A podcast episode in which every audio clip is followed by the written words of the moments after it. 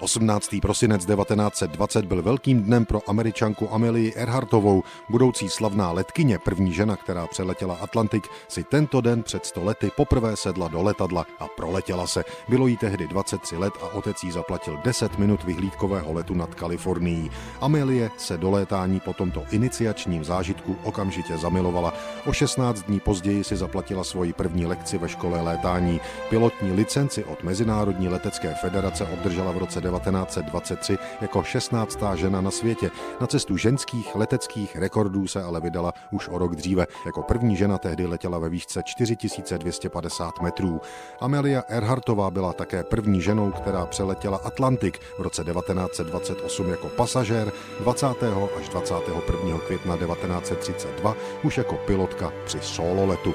Předtím v roce 1930 ještě překonala ženský rychlostní rekord, letěla rychlostí 290 km v hodině.